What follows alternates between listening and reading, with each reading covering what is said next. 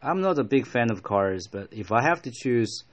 I probably would choose some like smaller ones, small sized cars,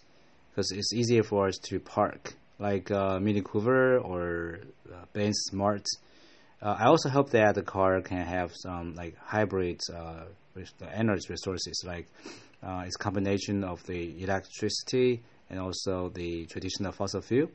um, or uh, even something related to solar power. Uh, maybe I could, you know, can have this kind of car with a, a, panel on the top, so you can actually use the solar power.